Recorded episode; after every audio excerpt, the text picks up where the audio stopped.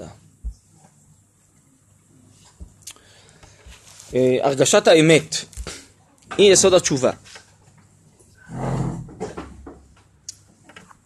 ההכרה שהעולם כולו וכל הופעותיו הוא רק הזרחה ממעטה לבושו של אור האמת המוחלטה האלוקית. משרישה בלב אהבת אמת בהירה. בכל הבטאה, כל ביטוי, מנגדת ליסוד האמת, כלומר שמנוגד ליסוד האמת, בין שבדיבור בין שבתנועה ובמעשה, הרי נטולה מן העולם, עבורה, מהמציאות, כאילו העבירו אותה, מועברת מהמציאות ומסולקה מן החיים. טוב, אז אתם רואות שהנושא כאן זה בעצם אמת.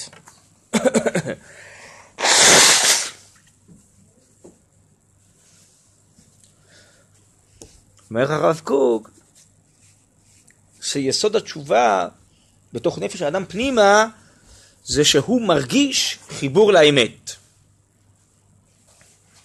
יותר מאשר קודם לכן. מדוע זה יסוד התשובה? אז לפני זה צריך לברר קצת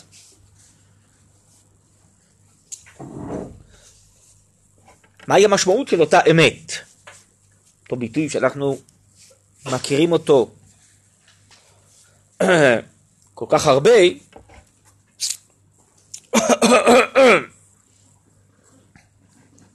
אז אה, בעצם המשפט הראשון בנוי על אה, פרקי דרבי אליעזר, שכתוב שבבריאת העולם נתעטף הקדוש ברוך הוא בלבוש, בגלימה. מהו אה, אותו לבוש? בעצם מסביר אה, כאן הרב קוק, זה אור האמת, המוחלטה. מה זה אמת מוחלטה? זה אמת אלוקית. מדוע זה נקרא שהוא נתעטף, שזה לבוש? משום שאין לנו שום תפיסה והשגה בעצמות האלוקית. מה זה הקדוש ברוך הוא, מה זה אלוקי, מה זה העצמות האלוקית.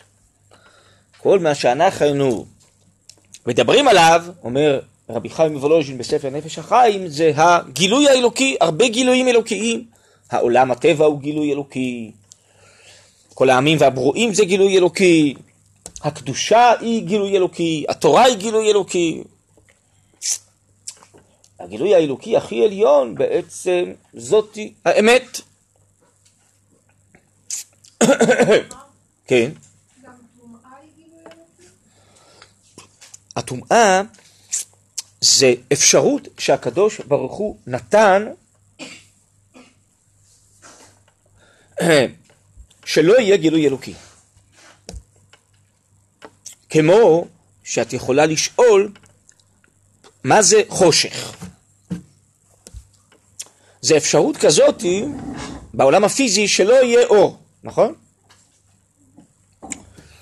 אז גם הטומאה, הקדוש ברוך הוא אפשר, יוצר אור ובורא רע, ככה כתוב בפסוק, שאנחנו אומרים יוצר אור ובורא חושך, עושה שלום ובורא את הכל,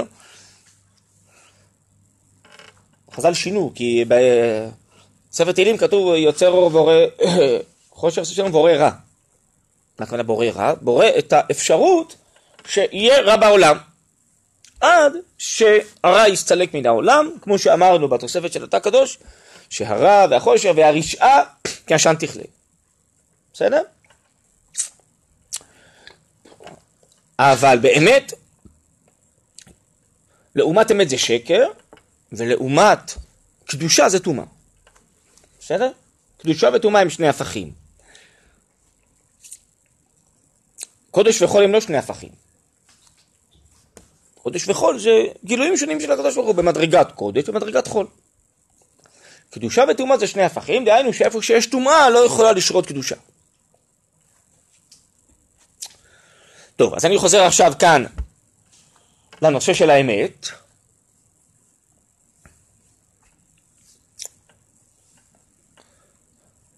שבעצם עוד לפני שנברא העולם הייתה אמת. שבשבילה הקדוש ברוך הוא בכלל ברא את העולם. גם האמת הזאת זה גילוי אלוקי, עליון.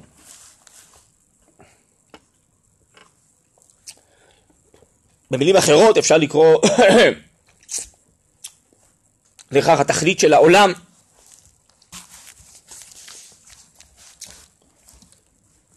זה בעצם המחשבה תחילה. חשב לברוא את העולם. דיברנו על זה מעט לפני ראש השנה. אנחנו מזהים תמיד את הדין עם אמת, נכון? דין אמת, שיהיה דין צדק, נכון? דין אמת. אלא שאצלנו הדין תמיד מזוהה עם עונש. אבל זה מובא בספרים, זה דין תתאה, לא דין הילה, זה הדין התחתון, לא העליון. מה הכוונה? אז אני חושב שהזכרתי את זה קצת, אני לא רוצה לחזור עכשיו על הדברים, אבל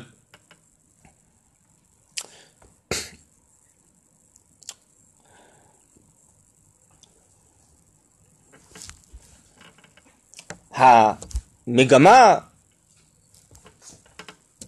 המחשבתית של הקדוש ברוך הוא, התכלית תחילה,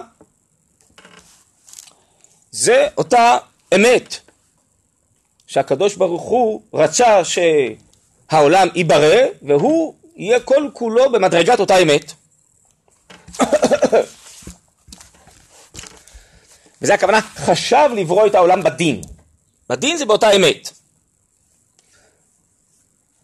אז אה, נדמה לי שהזכרתי, נכון, שלמשל אה, בדוגמאות מתוך עולם הזה, שאם יש אה, אור גדול, אור זה דבר טוב, אבל מרוב אור אנחנו עלולים להסתנוור ולא לראות כלום, כי אנחנו לא יכולים להכיל כל כך הרבה אור, או כל כך הרבה חום, נכון? כל כך הרבה טוב אפילו, כל כך הרבה שפע רוחני גם קשה להכיל.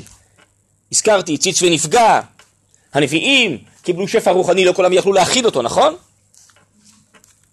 אז בעצם האמת זה השפע של הטוב האלוקי, שהשם טוב לכל ורחמיו על כל מעשיו שבשבילו הוא ברא את העולם.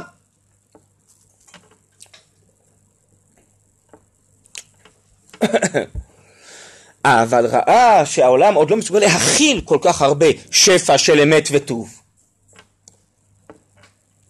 אז uh, הוא צמצם, צירף מידת הרחמים למידת הדין, ולא כל הטוב ולא כל האמת מופיעה. אז uh, כמו שאנחנו עושים היום, במשל הגופני, שאנחנו מצמצמים את קרני השמש על ידי uh, זכוכית כהה וכן הלאה, שלא מעבירות את כל הקרניים של השמש, נכון? אז גם הרחמים, בעצם הם אומרים, תרחמו עלינו, אנחנו לא מסוגלים כל כך הרבה להכיל מהאמת, מהדין, מהשפע של הטוב האלוקי שהשם רוצה לתת, כי השם רוצה לתת בשפע כל הזמן.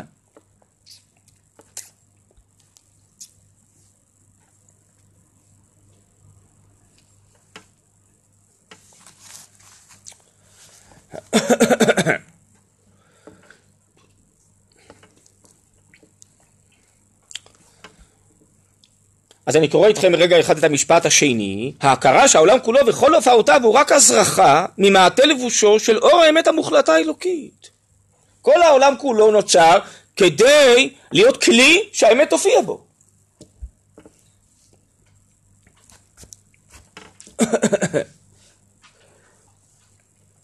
יש שאלה ברמב"ם שמופיעה בתחילת ספר מורה נבוכי בפרק א'. הוא שואל שמה על חטא אדם הראשון.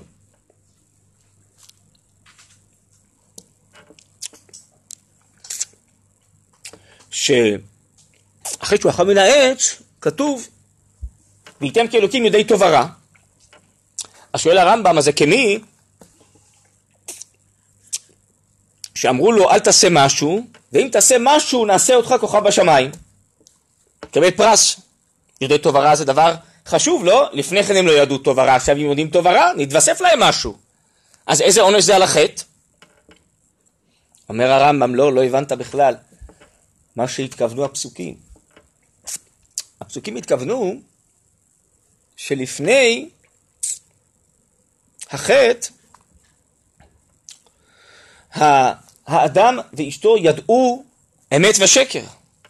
הם חיו בעולם של מושגים מוחלטים. עכשיו אחרי החטא הם ירדו לעולם של מושגים סובייקטיביים, יחסיים. טוב ורע. ציון שמונה זה טוב או רע? תלוי למי. נכון? המאכל הזה הוא טוב או רע? הבגד הזה הוא טוב או רע? תלוי למי. זה הכל יחסי. אבל יש בעצם מושגים מוחלטים, אובייקטיביים, בלשון לועזית של קאנט. סובייקט ואובייקט, יש דברים מוחלטים. אנחנו כרגיל היום חיים בעולם של מושגים כאלה יחסיים כל הזמן. ואנחנו מדברים גם כן הרבה על עצמנו, לא, זה טוב לי, זה רע לי, לא, מתחשק לי, לא מתחשק לי, אני מרגיש עם זה טוב, לא מרגיש עם זה טוב, נכון?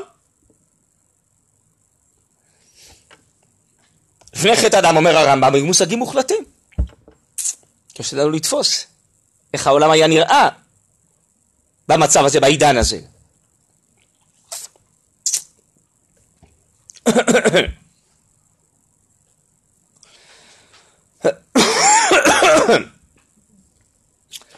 אני ממשיך רגע לקרוא כאן בסעיף, אז ההכרה הזאת היא שיש בעצם אמת מוחלטת אלוקית עם השרישה בלב, אהבת האמת בהירה.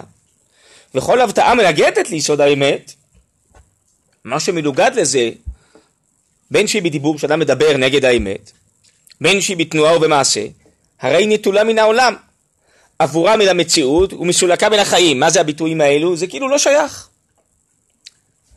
בעצם אפשר לזהות את החיים עם האמת.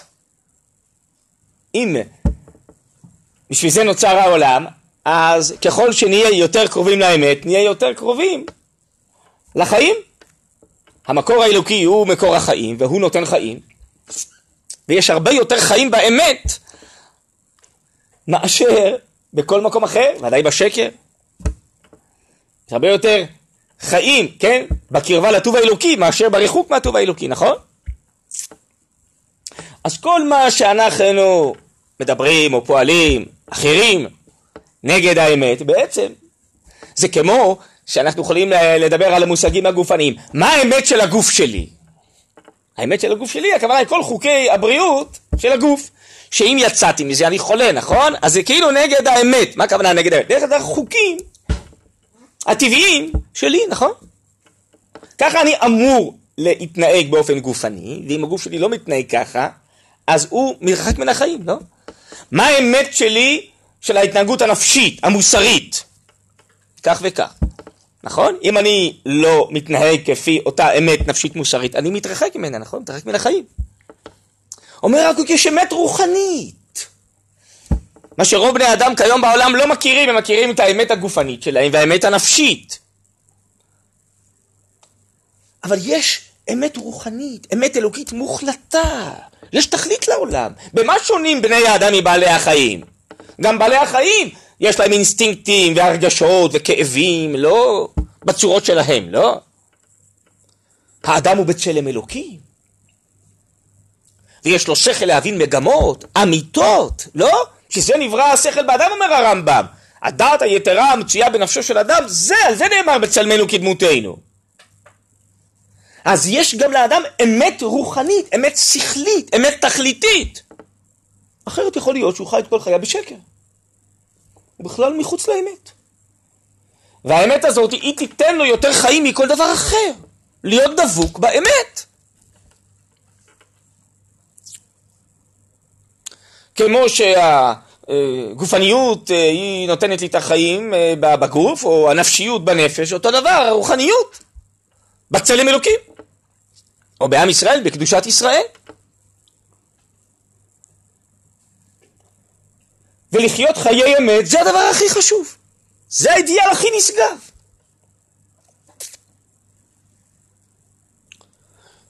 לא לנסות להתאים את האמת כל הזמן לחיים כפי שהם נראים עכשיו, באופן סובייקטיבי, באופן שהוא מרוחק מן האמת.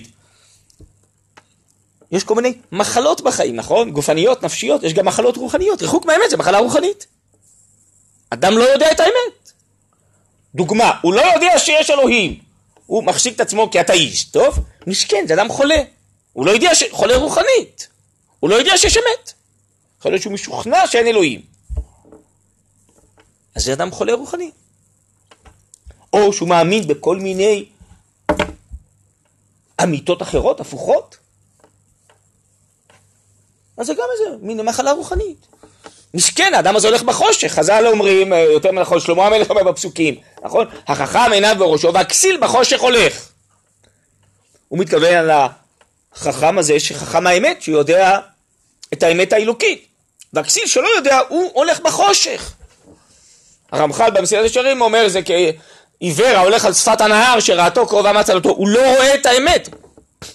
לא רואה בעיני השכל, לא בעיני החוש. יש אמת. והשאיפה הכי גדולה שלנו זה לחיות חיי אמת.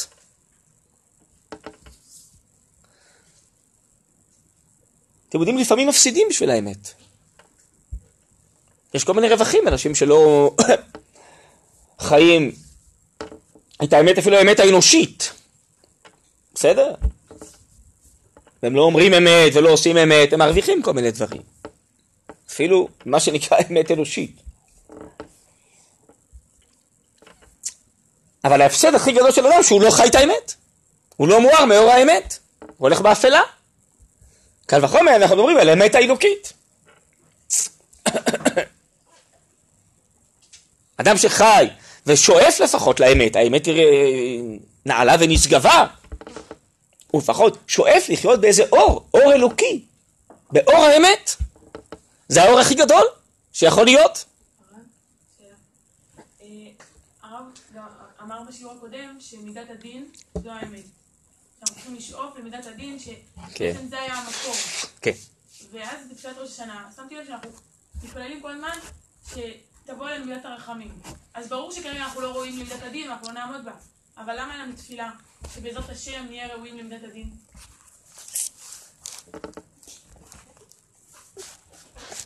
ומה זה כל יום הדין? אנחנו זקוקים בתפילה, התפילה היא בשביל להעלות אותנו, לקרב אותנו. אז אנחנו מתפללים על הרחמים מכיוון שאנחנו עוד לא בדין, אבל כל העניין של ראש השנה זה יום הדין, לא? בכל ברי... בני מרון עוברים לפניו, ועל המדינות בו יאמר, נכון? כל העניין של ראש השנה זה הדין. התפילה שאנחנו מבקשים רחמים, זה הכוונה היא, שכמו שאמרת, עד שנהיה ראויים בעצם להיפגש עם הדין, אז תרחם עלינו. ומה הכוונה? כשאנחנו מתפללים על זה, בעצם אנחנו פותחים את עצמנו לאותו דין. אז על הדין אין מה להתפלל, הדין זה המציאות, שהיא קיימת כל הזמן.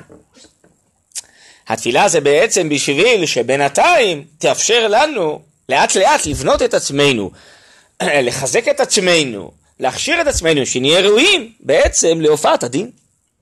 כי הדין זו האמת של העולם.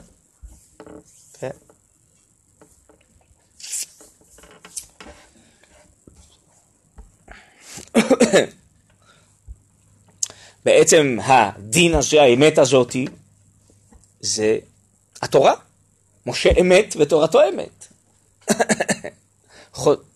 זה התורה בעצם. זה האידיאל של העולם שבשבילו, מתוכו נברא העולם. כל העולמות, אומר המהר"ל, נבראו מתוך התורה, הן עולם הזה, הן עולם הבא. תראו למשל, יש מדרש בחז"ל, שהעולם הזה והעולם הבא דומים לפרוזדור וטרקלין. והם מחוברים, כי ביה השם צור עולמים, י' זה עולם הבא, ה' זה עולם הזה, והם מחוברים כפרוזדור וטרקלין. ובעצם ככה היה מסביר רבינו אה, רב ציודה שאור הטרקלין מאיר גם מתנוצץ קצת בפרוזדור. כמו אה, במשל שקצת מן האור של הטרקלין חודר גם לתוך הפרוזדור שהוא אפל יותר, חשוך יותר. בסדר, אבל איזה אור? מאיר בטרקלין וקצת חודר לפרוזדור. טרקלין זה עולם הבא, פרוזדור זה עולם הזה. איזה אור? אור האמת? אור התורה. התורה זה בעצם האידיאל של כל העולם וכל העולמים, שעץ החיים של התורה יופיע יותר ויותר. נכון? המשיח מגיע כדי להרים את כל העולם לאמת. איך אני יודע? כי תמיד בפסוקים של המשיח הוא עושה דין ושופט בצדק, נכון? הוכיח במישור לענבי ארץ. לא, נכון, על פי אפילו הריח הוא יוכל לשפוט ולדון, ככה הפסוקים אומרים. לא למראה אוזניו ישפוט ולא למראה עיניו, איך זה? לא, לא זוכר.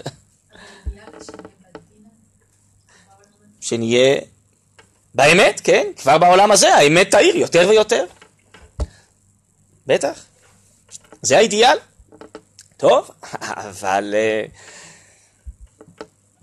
בשביל זה העולם אה, כל הזמן אה, צריך להתעלות כדי להתקרב לאמת שלו. בימות המשיח האמת תופיע הרבה יותר, תמלא הארץ דעה את השם, אשפוך רוחי על כל בשר, נכון? כמים לים מכסים, האמת תופיע הרבה יותר מאשר היום. בעצם אור יותר גדול, אה, שהוא כבר ממלא את הטרקלין, יחדור גם לפרוזדור. סליחה, אה, כן, לא כאילו, לא באמת. רגע, רגע, מה, מה הכוונה לא מגיע לנו כלום? תסבירי אולי את, את דברייך? לא, אנחנו... לא שלא מגיע לנו כלום, אנחנו לא, לא ראויים כאילו לכל הטוב שהשם נותן לנו. כל הטוב שיש לנו זה מהרחמים של השם, אז אם יהיה רק אמת, אז... לא, את- ככה נראה לי, לא יהיה עולם אם רק אמת. העולם הזה יכול לשרוד כאילו רק בדין? בכוונה רחמים. לא, לא הבנתי אותך עד הסוף. אני אנסה אולי להסביר אחרת ותגידי לי אם זה עונה לך, כי אני לא, לא מבין את השאלה שלך עד הסוף. הקדוש ברוך הוא לא חייב לנו כלום, בסדר? זה נקודת ההנחה. אלא מה? הוא באמת רוצה להיטיב אה, לעולמו ולבריאותיו ו- ולהביא הרבה טוב והרבה אמת לעולם. והוא ברא אותנו עם יכולת אה, כזאתי להכיל הרבה טוב והרבה אמת. וככה מראש נוצר אדם הראשון, שהוא שורש כל האנושות. אבל אנחנו ירדנו במדרגתנו כיום, ואנחנו לא יכולים להכיל הרבה אה, טוב ואמת כפי שהקדוש ברוך הוא יעד במחשבה תחילה של הבריאה. ואז אה, בעזרת השם, לעתיד, הוא ייתן בנו יותר כוחות, שאנחנו נהיה מסוגלים להכיל יותר טוב ושפע ואמת שהוא רוצה לתת לנו. אנחנו נתחזק. והמושג אה, רחמים אה, זה בינתיים לרחם עלינו ועל העולם ולא לכלות אותו עד שנוכל להתחזק ולהכיל יותר אמת שהקדוש ברוך הוא רוצה לתת לנו. אבל זה לא בגלל שזה כאילו מגיע לנו, זה בעצם, אה, הכל זה מתנת חינם מהקדוש ברוך הוא בכלל שברא אותנו ורוצה להיטיב לנו ורוצה שאנחנו נכיל הרבה אמת.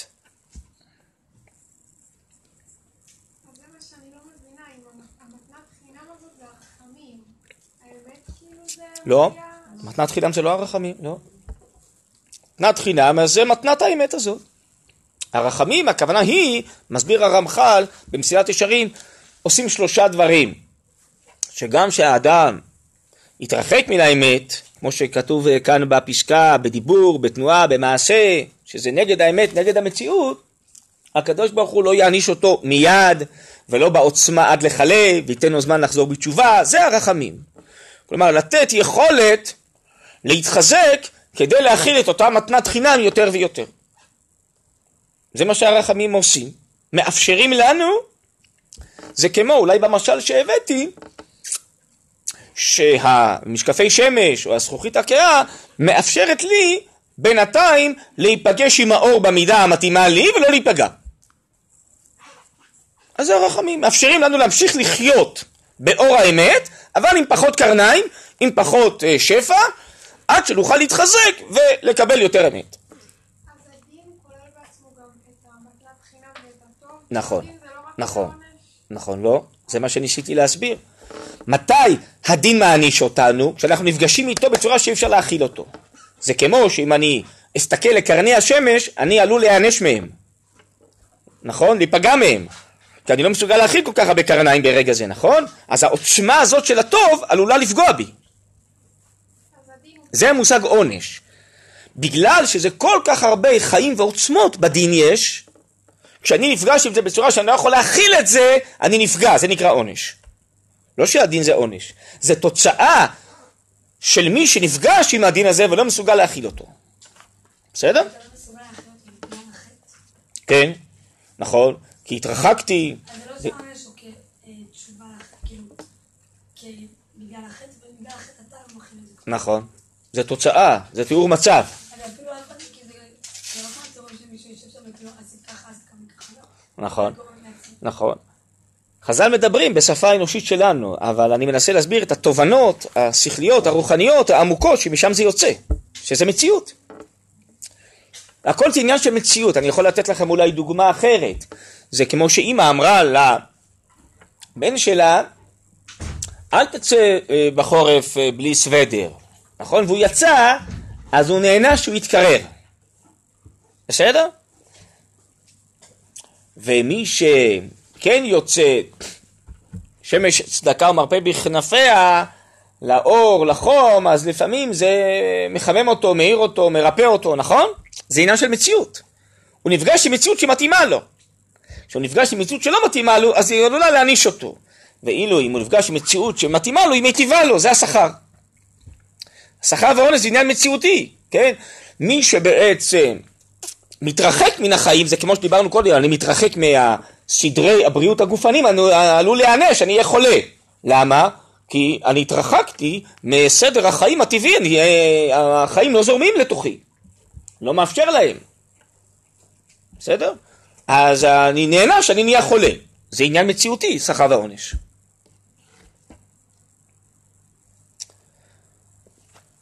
אז זה שבסוף הדין הוא מעניש, זה בגלל שאנחנו כל כך התרחקנו, בגלל מצב העולם, בגלל עוד החטאים אה, של אה, אבותינו שאנחנו ממשיכים לאחוז בהם, בגלל חטאינו.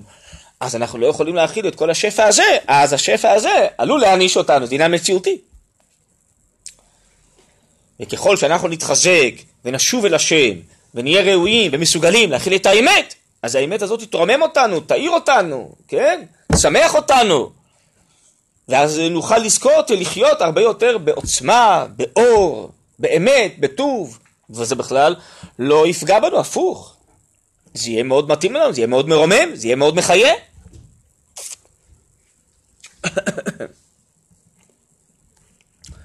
נכון? אם אה, יש כיתה י' שלומדים ברמה גבוהה, תכניס ילד בכיתה א' לכיתה י', הוא לא יבין, יגיד שהוא משעמם, נכון? הוא לא, הוא לא יכול לבוא במגע עם התוכן הזה שעכשיו מלמדים בכיתה י', נכון? הוא לא מסוגל להכין את זה. אין לו שום מגע עם זה. צריך מזון הרבה יותר דליל, רוחני שכלי של כיתה א', נכון? אז זה משמח אותו, זה מחדש לו דברים, הוא מתקדם, נכון? כן. בצורה הכי פשוטה של צדק ורע לו וכל זה. אם בסוף אתה מדבר על זה שהמציאות קיימת, והשאלה היא איך הבן אדם נפגש איתה, כן. אבל תמיד תשובות על כל זה זה תשובות אחרות. אומרת, צדיק, שהוא אה, מסיר ממנו חטאים כדי שהוא יוכל להיפגש עם הדין בצורה טובה. עובדה שבמציאות הוא לא ייפגש איתו בצורה טובה, ואז יהיו תשובות שאנחנו לא מבינים מה זה טוב באמת, אבל לא, לא, לא, לא, לא, לא, את צודקת, יש אה, חשבונות נוספים מעבר לחשבונות שאני עוסק איתכם עכשיו.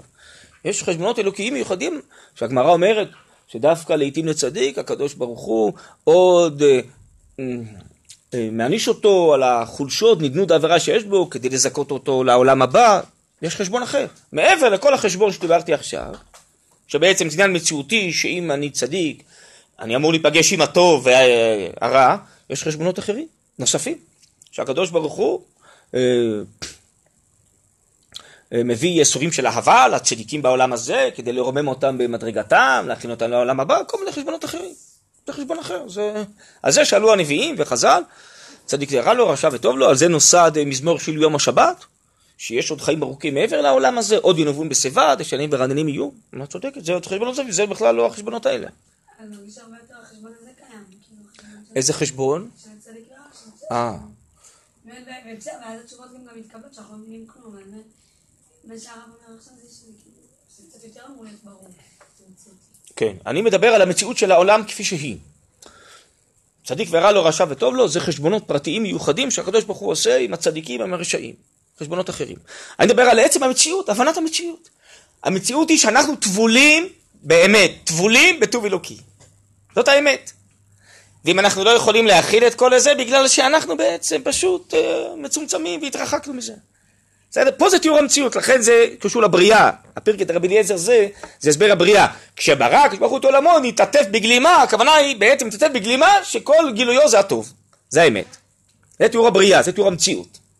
עכשיו מאחורי זה יש חשבונות נוספים, של הקדוש ברוך הוא עם צדיקים ורשעים, חשבונות היסטוריים עמוקים, ושיש אה, דווקא טוב שיוצא מתוך רע, יש הרבה חשבונות מאוד מסובכים. על זה אולי התכוון שאמרו שזה דברים שאנחנו לא יכולים להבין את כולם, כן, בסדר.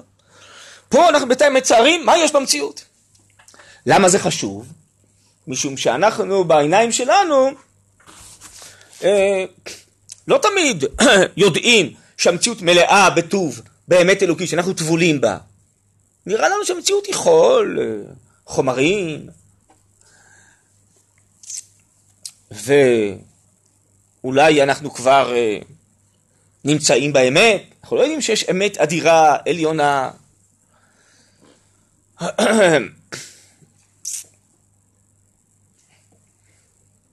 אני אגיד לכם עוד יותר מזה, יש פסקה אחרת כאן, אני לא צילמתי את זה לכם, אבל אז אני אגיד לכם את זה רק בעל פה, שהרב קוק אומר, שאלתם אותי קודם על הרע שיש בעולם, על טומאה, על רע שיש בעולם, ש... בחשבון האלוקי, למה יוצר אור ובורא חושך, עושה שלום ובורא רע? כי הקדוש ברוך הוא משתמש גם ברשעים. ברעים. למה?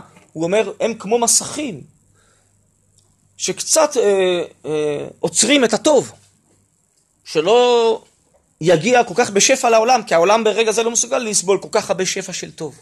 אנחנו טבולים בטוב אלוקי. אז הרשעים תפקידם לצמצם את הטוב.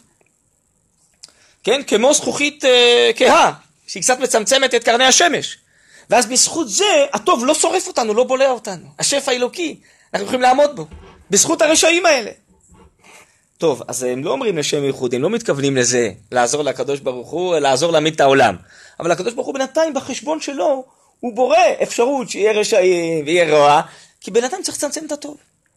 למה רישה לעתיד לבוא כי עשן תכלה? כי העולם יהיה מסוגל להכיל הרבה יותר טוב, אז לא צריך את הצמצומים, לא צריך את המסכים. אז הרשעים ממילא ייעלמו, הם כבר עשו את תפקידם, והרבה יותר טוב יוכל להופיע ונוכל להכיל אותו ולא ניפגע ממנו. בסדר? זה הפוך על הפוך החשבון הזה, נכון? כי חז"ל בעצם רצו להסביר שבכללות, המגמה האלוקית, יש גם רע.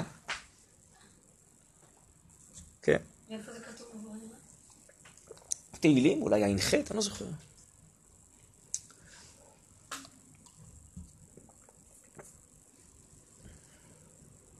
טוב, בואו נמשיך לקרוא כאן, בסעיף. והביקורת העצמית, כשהיא חודרת יפה בתוכיותה של הנשמה,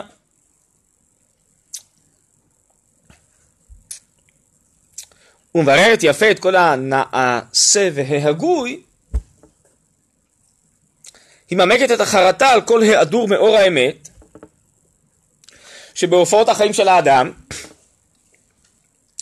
ומרגישה את הניבול, את הכיעור ואת האפסיות שלו, ושב האדם אז בתשובה מאהבה אל אור האמת.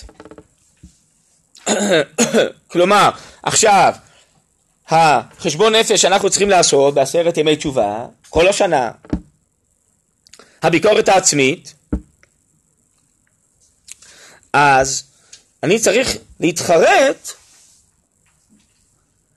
על כל היעדור מהאמת, הביטוי הזה לקוח מהפיוטים של יום כיפור, מהדורי אמת, הבריות נקראות אדורי אמת, שנעדרת מהם האמת. אבית התהילה מהדורי אמת. אז היא מעמקת את החרטה על כל היהדור מאור האמת. כלומר, החשבון נפש צריך להיות בעצם של כל אדם, כמה הוא קרוב או רחוק מהאמת הזאת. כמה הוא מסייע להופעתה, כמה הוא מפריע לה. זה החשבון נפש, זה לא רק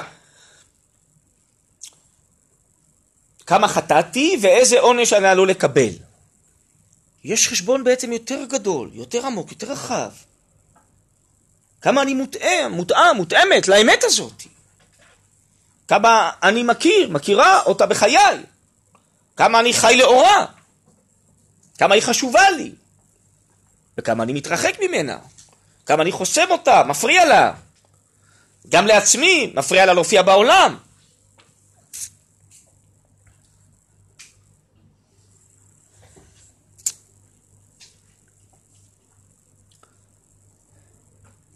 אז הזכרתי את זה לפני ראש השנה, שלכן אה,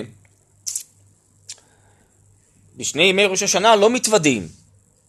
קודם כל עוסקים בדין, עוסקים באמת, מלכויות זיכרונות ושופרות, עוסקים במלכות השם שצריכה להופיע בעולם. באמת, בטוב שצריך להופיע, והרישה שאמורה לכלות. טוב, עכשיו, שבעת ימי התשובה, באמצע בעצם,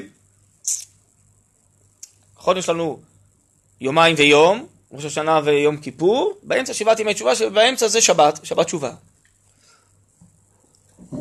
אז עכשיו, החשבון המרכזי צריך להיות כמה אני מסייע לאמת הזאת, כמה אני רחוק ממנה.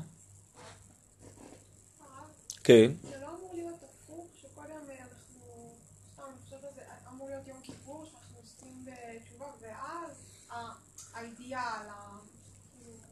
אז התשובה היא, התשובה היא שמכיוון שהדין זה לא רק הדין הזה שאנחנו מדברים על עונש, אלא הדין, הכוונה היא הופעת המחשבה תחילה, הופעת האמת.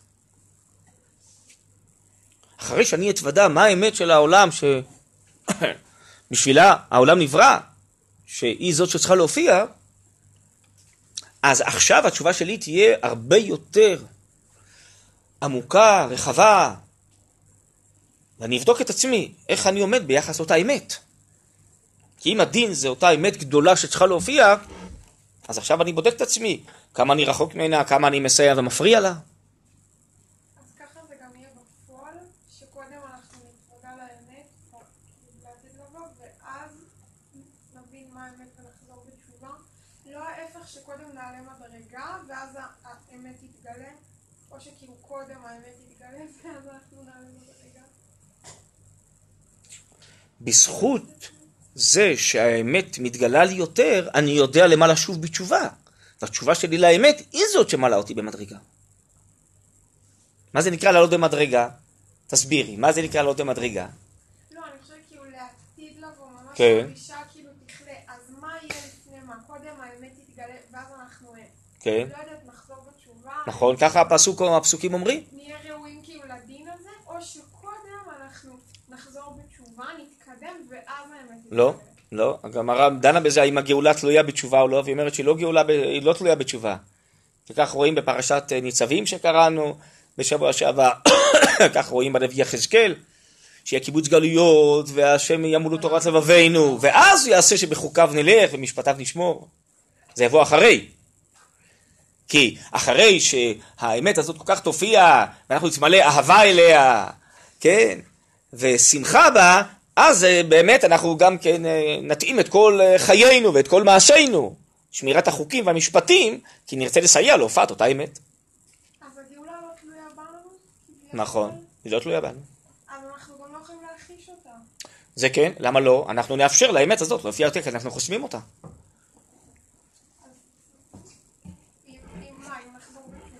כן, כן, אבל עדיין גם אה, אם אנחנו אה, חוזרים בתשובה, הקדוש ברוך הוא צריך להחליט שהוא רוצה שתהיה גאולה. היה אלפיים שנה שעם ישראל אה, שמר תורה ומצוות בגלות, בכל זאת עוד לא הגיעה גאולה. אז במה הגאולה תלויה? בקדוש ברוך הוא. שהוא עכשיו יחליט שהעולם מסוגל כבר להכיל את אותה אמת שהוא רוצה שהיא תופיע. כן.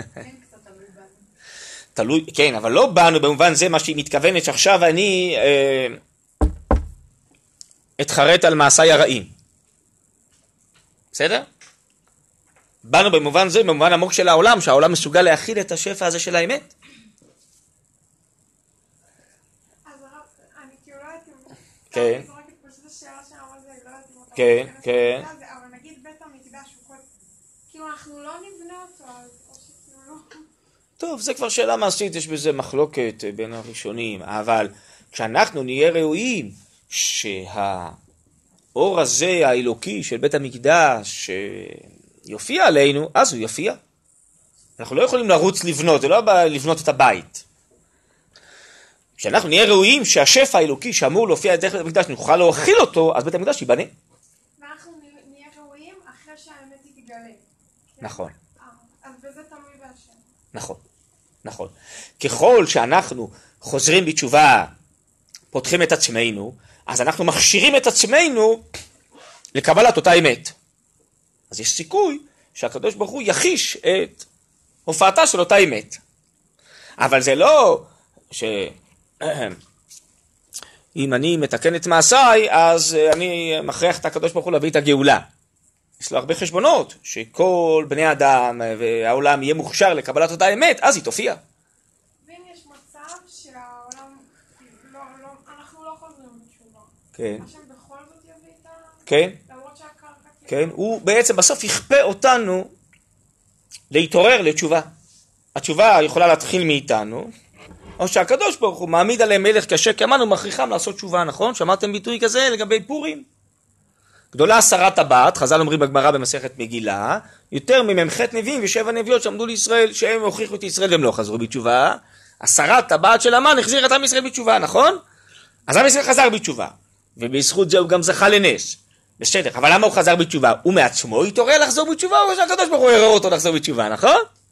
טוב. אז יש כאלה, הרב צ'ודה אומר בספר לנתיבות ישראל, הקדוש ברוך הוא עושה לפעמים תהליכים היסטוריים כאלו, שהם בעצם מעוררים אותנו לתשובה. התשובה היא פותחת אותנו, אמרנו, מכשירה אותנו יותר שהאור של האמת הזאת תופיע. הסוגיה של הגאולה תלויה בתשובה, הכוונה היא, ומה יקרה, שואלת הגמרא, אם עם ישראל לא יתעורר מעצמו? אז הקדוש ברוך הוא לא יביא גאולה והאמת הזאת לא תופיע? דיו לאבל שיעמוד באבלו. הקדוש ברוך הוא כאילו האבל, הוא רוצה כבר שהשכינה תיגאל. טוב, אז הקדוש ברוך הוא יחליט לעשות כל מיני מהלכים אה, כדי שהם בסוף יעוררו אותנו, מתוך שיעוררו אותנו לחזור בתשובה, אז נהיה מסוגלים להכיל את האמת. אז הסוגיה אם הגאולה תלויה בתשובה או לא, השאלה היא האם זה מתחיל מהתשובה שלנו או לא מתחיל מהתשובה שלנו. התשובה היא שלא. ואם הקדוש ברוך הוא יחליט עכשיו שהוא כבר אה, רוצה להביא את הגאולה ועדיין לא חזר לי בתשובה, אז הוא יעשה כל מיני מהלכים שעוררו אותנו כדי לחזור בתשובה, כדי שנהיה ראויים לאותה אמת שתופיע בגאולה. בסדר? אבל בסופו של דבר אני חוזר לנושא, מה צריך להיות בגאולה? שהאמת תופיע. עכשיו כאן אני רוצה להתחבר פה לקראת סיום בעצם לשבת תשובה וליום הכיפורים. כן? שבת בכלל זה מעין עולם הבא, נכון? שבת יש נשמה יתרה. שבת זה בכלל יום שמיועד שהאמת מתנוצצת ומהירה יותר מאשר בכל ימות השבוע. שבת זה יום שהתכלית של העולם בעצם מופיעה בו, כל שבת. ודאי בשבת של עשרת ימי תשובה.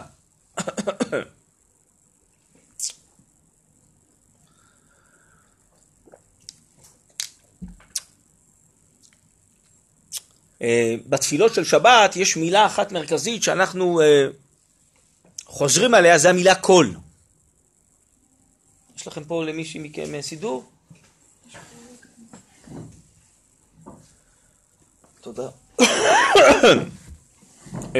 למשל,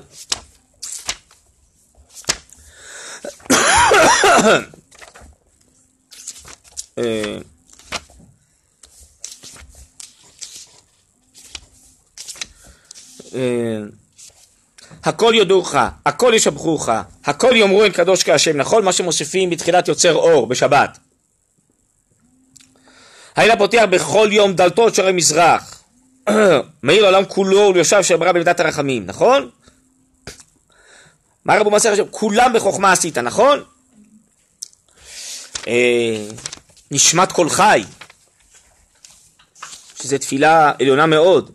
אז נשמת כל חי תברך, ואנחנו שם מדברים על כל האיברים וכל הברואים, נכון? מדוע? כי השבת זה, היא נקראת כלה, נכון? מלשון קול, קוליות, כלולה, כוללת, נכון? השבת היא נשמת כל השבוע, היא שורש כל השבוע, שורש כל החיים. ראשון בשבת, שני בשבת, שלישי בשבת, נכון? אז השבת היא בעצם התכלית, המגמה, שצריכה להופיע בכל החיים, והיא מופיעה כל יום בסגנון אחר. כל יום זה איזה פרט. אז כל יום ימות החול זה איזה ענף מהתכלית שנתראה מול עינינו ביום השבת. השבת שייכת לאידיאל הכללי.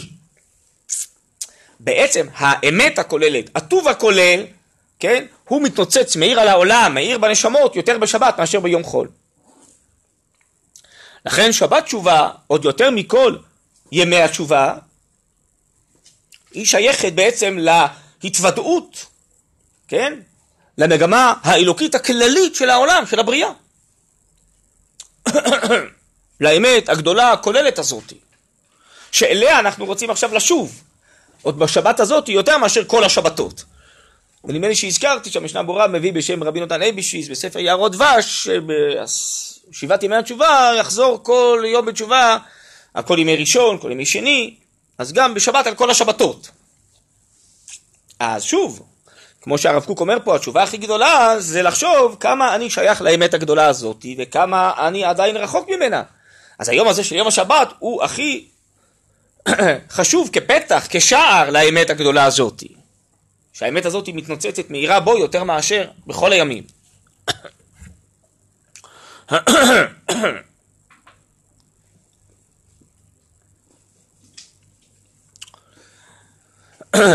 והשיא של הופעת החיבור שלנו לאמת הזאתי, לדין הזה של ראש השנה, זה ביום הכיפורים.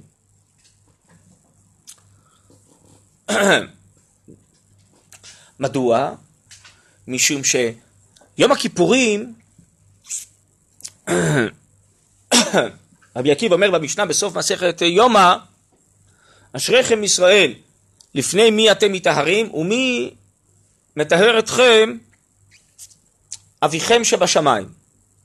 מה, מאיפה לקוח הביטוי של הטהרה? הביטוי הזה לקוח מתוך הנשמה. אנחנו אומרים כל בוקר בתפילה, אלוקיי נשמה שנתת בי, טהורה היא. אז אשריכם ישראל, יום הכיפורים, זה היום שהטהרה הזאת של הנשמה מופיעה. למה? הגמרא אומרת, זה יום שהשטן לא שולט.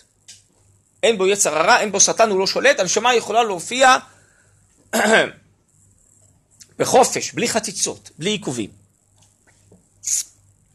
עכשיו, מה הראייה של רבי עקיבא? בטח? החטאים, בטח. אז מה הקשר לשטן עכשיו? מה זה השטן? השטן זה שם כולל לכל יצר הרע שגורם לכל החטאים, שעוונותיכם היו מבדילים ביני וביניכם. העוונות שלכם גם לא מאפשרים לנשמה הטהורה שלכם להופיע. ברגע שהשטן לא קיים, אז הוא לא קיים הרצון לכתוב, ואז אנחנו לא חוטאים לעם זה ויכולים נכון. נכון. אז עכשיו, כן? טוב, אז אה, בכל אופן, כיוון שביום הזה, זה כמו רבי עקיבא אומר, מקווה ישראל השם, עיצומו של יום מכפר, כן? אז היום הזה הוא שונה משאר הימים, משום שאף על פי שאתה אה, מנסה לחטוא, אתה חוטא, אם אתה אבל אה, מודה, ככה אומר רבי בגמרא והרמב"ם פסק כמותו, שהיום הזה מכפר, אז אף על פי כן אתה נשטף בטהרת הנשמה. בסדר? יכול להיות שאדם עם כל זה שהוא רוצה לשמור את היום כמו שצריך, אז אולי הוא טועה במשהו וחוטא, יכול להיות, בשוגג, אולי אפילו במזיד, אבל הרמב"ם פוסק כרבי שהוא צריך רק להודות שהיום הזה מכפר ומתאר, אבל זה מציאות, זה עיצומו של יום מכפר. עכשיו, אני רק רוצה אבל לחבר את זה לכל מה שדיברנו עד עכשיו. הראייה של רבי עקיבא במשנה במסכת יומא היא מאוד מעניינת. הוא מביא את הפסוקים ביחזקאל של העתיד לבוא. וזרקתי עליכם מים טהורים. ככה רבי עקיבא מביא את הפסוק הזה במשנה בסוף יום מסכת יומא. זה פסוקים שקשורים בחזון העצמות היבשות בפרק ל"ו, אחרי זה פרק ל"ז, שהפסוקים שם עוסקים בגאולה של העתיד לבוא, אשפוך רוחי על כל בשר ואני אזרוק עליכם מים טהורים. טוב, דברי הנביאים זה משל, נכון? כן, מה הנמשל, מה הכוונה מים טהורים אני אזרוק? אני אאפשר לנשמה להופיע. איפה זה עוד כתוב? אומר הרמב"ן, על הפרשה הקודמת, שאני אמול את עורבת לבבכם. ועשיתי, נכון? אתם זוכרים בפרשה הקודמת, פרשת ניצבים? הרמב"ן אומר זה מוסב על העתיד לבוא, שיצר הרע יכלה, והנשמה תוכל להופיע במילואה.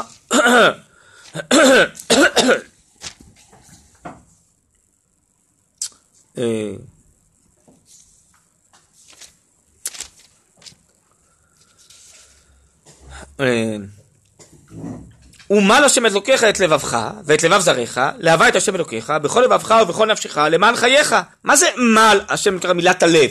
הוא יסיר את החציצות, כמו העורלה זה איזה חציצה, צריך להסיר את העורלה ולאפשר להופעה. הוא ימול, מה זה ימול את עורלת הלב? אומר הרמב"ן, הוא יסיר מאיתנו יצר הרע. יהיה רק יצר הטוב. מה זה יצר הטוב? מתוך הנשמה יש יצר הטוב. הנשמה התורה תוכל להופיע. אז לא תהיה בחירה? ככה הרמב"ן סובר, יש בזה מחלוקת האם תהיה בחירה או לא, אבל הרמב"ן אומר הבחירה היא רק כדי בסופו של דבר לבחור בטוב, ומילא אנחנו כבר נבחר בטוב. טוב, אז זה מחלוקת בין הראשונים, לא רוצה להיכנס לזה עכשיו, אבל מה שמשותף לכולם, שזה יהיה מאוד טבעי ומשמח לבחור בטוב, ולהרגיש עם זה טוב. אז מה שכתוב כאן בפסוקים, בעצם יחזקאל הנביא בפרק ל"ז, אולי אני אקריא לכם רגע מתוך זה, אז אה, אני אצטט לכם את הפסוק שרבי עקיבא מביא לגבי יום כיפור. זה פרקים, ל"ו ל"ז הם קשורים לגאולה. אה,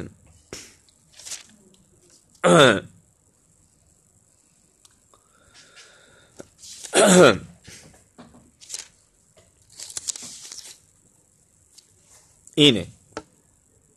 ולקחתי אתכם מן הגויים. זה קשור לפרשת ניצבים, כי גם הפסוקים בפרשת ניצבים דיברו על קיבוץ גלויות וחזרה לארץ ישראל. זה אותו תהליך. ולקחתי אתכם מן הגויים, וקיבצתי אתכם מכל הארצות, והבאתי אתכם אל אדמתכם, וזרקתי עליכם מים טהורים, וטהרתם מכל תרומותיכם, ומכל גילוליכם אטהר אתכם, ונתתי לכם לב חדש. בסדר? זה מילת הלב, שמוזכרת בפרשת ניצבים. ורוח חדשה אתן בקרבכם, והסירותי את לב האבן מבשרכם, ונתתי לכם לב בשר. ואת רוחי אתן בקרבכם, ועשיתי את אשר בחוקיי תלכו, ומשפטיי תשמרו, ועשיתם. וישבתם בארץ אשר נתתי לאבותיכם, והייתם לי לעם, ואנוכי יהיה לכם אלוקים, והושעתי אתכם מכל תמותיכם, וקראתי אל הדגן והרביתי אותו ולא אתן אליכם רעה וכולי וכולי. אז מה הפסוק הזה שרבי עקיבא מביא במשנה? וזרקתי עליכם מים טהורים ותרתם. ולכאורה נשאלת השאלה, טוב, אז הפסוק הזה מדבר על לעתיד לבוא, שהשם ימול תורת לבבינו, נכון? והטוב יופיע, הנשמה תופיע, הארץ תמלא דעה את השם, האמת תופיע, כמים לים מכסים, אשפוך רוחי על כל בשר, לא ייכנף עוד מוריך, בסדר גמור. מה זה קשור ליום הכיפורים? זה קשור לגאולה, נכון? אז מה רבי עקיבא מביא איזה ראייה ליום הכיפורים? שעיצומו של יום מכפר, ואשריכם ישראל לפני מתארים? רק שנייה, אני רק אזכיר מה שהוא אומר שם. אשריכם ישראל לפני מי את, אתם מתארים וממי יתאר אתכם, אביכם שבשמיים, שנאמר, וזרקתי עליכם מים טהורים. נו, אז זה לגבי הגאולה, לא לגבי יום כיפור.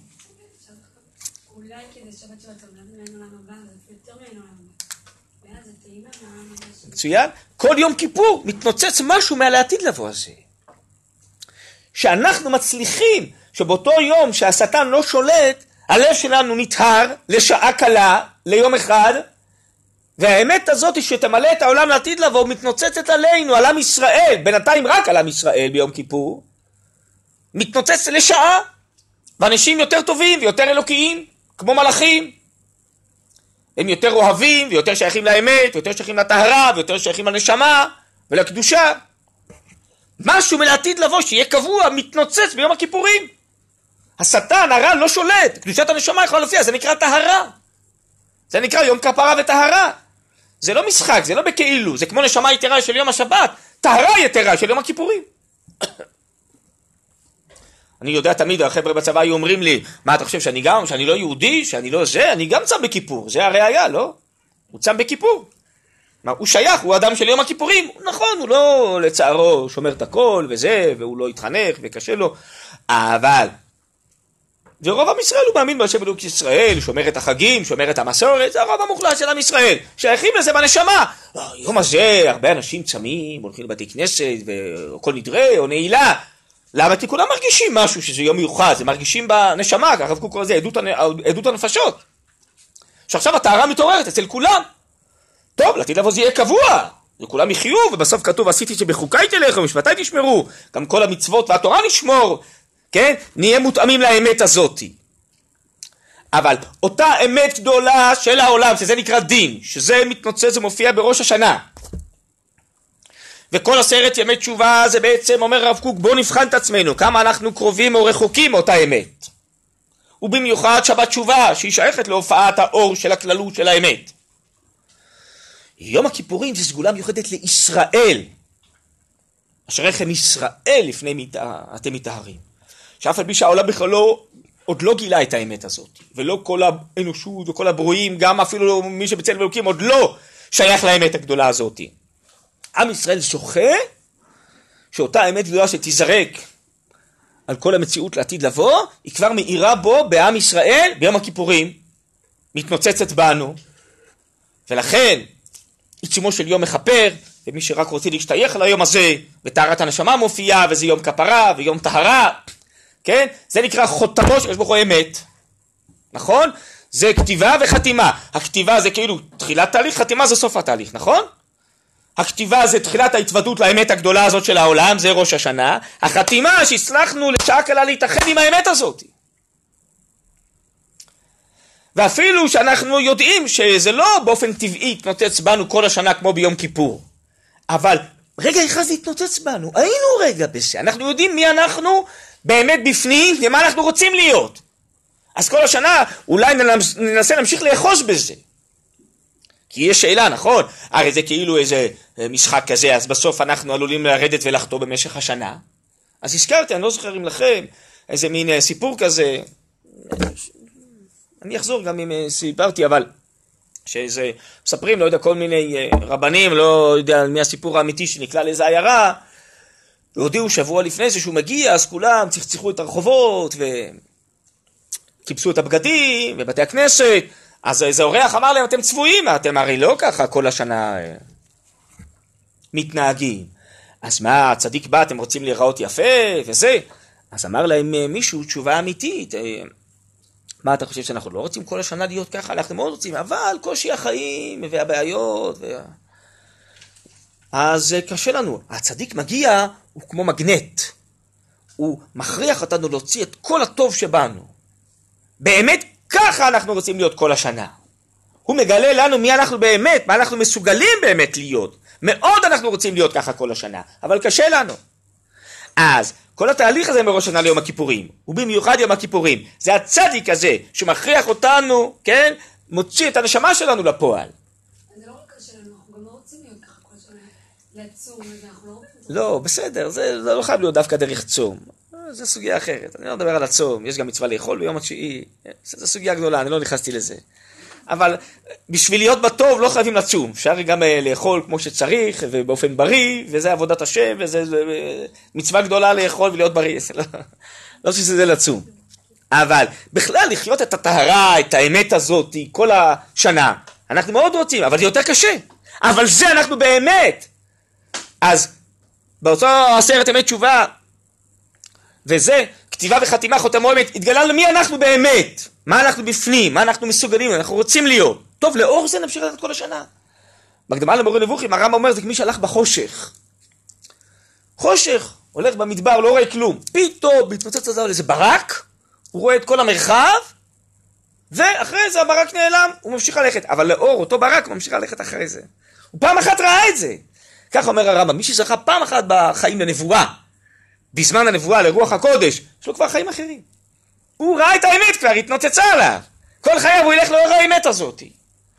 אתה אומר, אף על פי שאנחנו לא במדרגה הזאתי, אבל פעם אחת בשנה אנחנו, כן, נפתחים לברק הזה של האמת, מיום הדין עד יום כיפור. לאור הברק הזה אנחנו צריכים להמשיך ללכת כל השנה עכשיו. היינו באיזה גודל של אמת, גודל של טוב, גודל של קדושה ורוחניות. גם היינו מבחינה נפשית, הופיע בנו משהו יותר מכל השנה, ראינו שאנחנו מסוגלים לזה, שזה נמצא בפנימיות שלנו. לאור זה בעזרת השם ננסה להמשיך ללכת, לאחוז בזה כל השנה כמה שנהיה מסוגלים. לכן זה תהליך אמיתי עכשיו, שהדבר העמוק שבנו עכשיו מתרוצץ, מופיע, הנשמה שבנו, לעתיד לבוא בעזרת השם תהיה קבוע. לכן רבי עקיבא לומד את זה מזרעתי עליכם של העתיד לבוא. בינתיים זה רק עשרה ימים, זה רק אה, יום הכיפורים, זה רק אה, שעה קלה. אבל אנחנו יודעים שאנחנו שייכים לזה, שזה קיים האמת הזאת בעולם, ואנחנו שייכים אליה, אז ננסה כל השנה, בעזרת השם, כל החיים בלי נדר, להיפתח לזה יותר, עד שבעזרת השם נזכה שזה יופיע בכלל במציאות כולה באופן קבוע לעתיד לבוא. טוב, אז זה ככה. כן.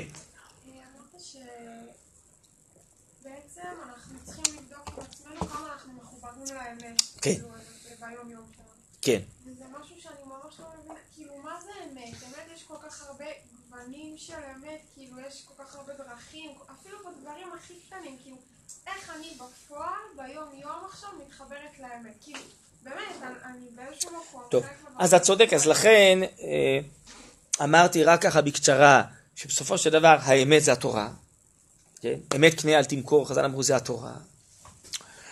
ואז אנחנו צריכים לנסות אה, לאור התורה בעצם לחיות את כל חיינו. ובתורה עצמה בינתיים אין לנו סנהדרין גדולה אחת שפוסקת לכל ישראל, ויש אה, גוונים גוונים, אז על זה אמרו חז"ל עשה לך רב, ואתה חושב שהוא מסביר לך את התורה בצורה הכי טובה, שמאירה לך ומחיה אותך ומרימה אותך, אז uh, תתחבר לתורה של אותו רב, שדרכו אתה לומד את אור האמת של התורה, ותנסה לאור מה שהוא uh, מדריך אותך uh, כל הזמן להיפתח ולהתקדם, להתעלות לזה כל הזמן. אין לנו דרך אחרת. אמרת השם, עתיד לבוא יהיה סנהדרין, יהיה אורי ותומי, יהיה נבואה, האמת הגדולה תופיע בגלוי, הרבה יותר בבהירות, בעוצמה, טוב. אבל יש לנו ברוך השם תורה שבעל פה וחכמי תורה שבעל פה שהם מלמדים את התורה, שזה האמת האלוקית הזאת שהיא ביסוד הבריאה. אז אנחנו יכולים אה, אה, ללמוד את אה, תורתם ולנסות דרך הלימוד של המגמות הכלליות של העולם, מה שנקרא לימוד אמונה ולימוד תנ"ך, ולאחר מכן לימוד הלכה, לימוד המצוות וקיום המצוות, איך לקיימים את המצוות. אז אנחנו יודעים שאנחנו עסוקים בדברים המוחלטים. התנ"ך, תורה שבכתב ותורה שבעל פה, הם הדברים המוחלטים האלו שעמדו ביסוד הבריאה שבשבילם נבראה הבריאה. אז אני אה, אה, יודע שאני עכשיו נאחז באותה אמת מוחלטת. שוב, אז התורה היא גדולה, ואז אני מנסה לאחוז בשפע הזה. אז עשה לך רב, יש כל מיני סגנונות, אז הרב שאני מרגיש, מרגישה שהוא זה שבונה אותי ומאיר לי את אור האמת בצורה הכי טובה מתוך התורה, אז זה דרכו לנסות להתחבר לאור הגדול הזה, זה האור המוחלט, ולנסות להתקדם, להיות נאמנים לזה יותר ויותר, מה שאפשר בחיים כל הזמן. טוב, בעזרת השם, שנה טובה, וחתימה טובה. יופי, תהיה שבת נעימה, יש...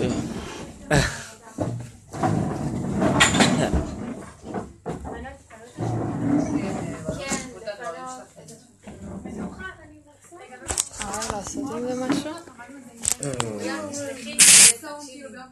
כן.